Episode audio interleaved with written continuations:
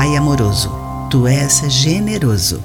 Ajuda-me a confiar em ti para suprir as minhas necessidades. Olá, querido amigo do Pão Diário, muito bem-vindo à nossa mensagem de esperança e encorajamento do dia. Hoje vou ler o texto de Paul Fanchia com o título Provisão de Deus. Caminhávamos cada vez mais rumo ao interior da floresta, aventurando-nos cada vez mais longe da aldeia chinesa. Depois de andarmos por uma hora ou mais, ouvimos o bramido ensurdecedor da água.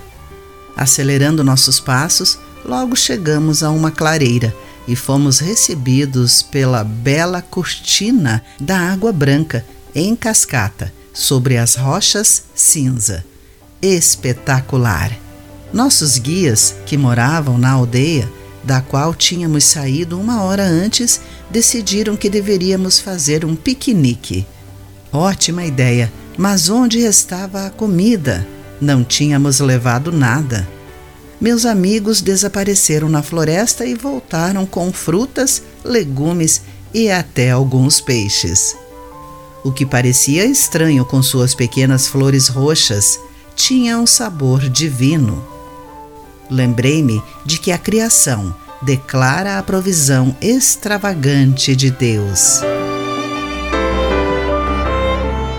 Vemos sua generosidade em todos os tipos de plantas portadoras de sementes e árvores com frutos que carregam sementes, de acordo com Gênesis capítulo 1, versículo 12.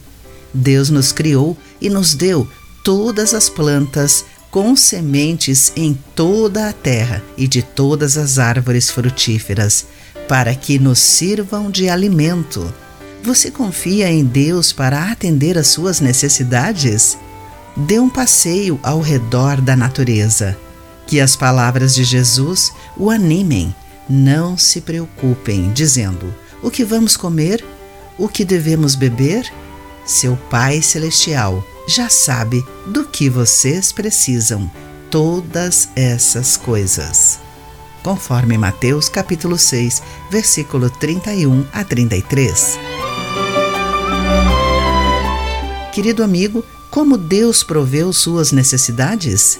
Pense nisso. Eu sou Clarice Fogaça e essa foi a nossa mensagem do dia.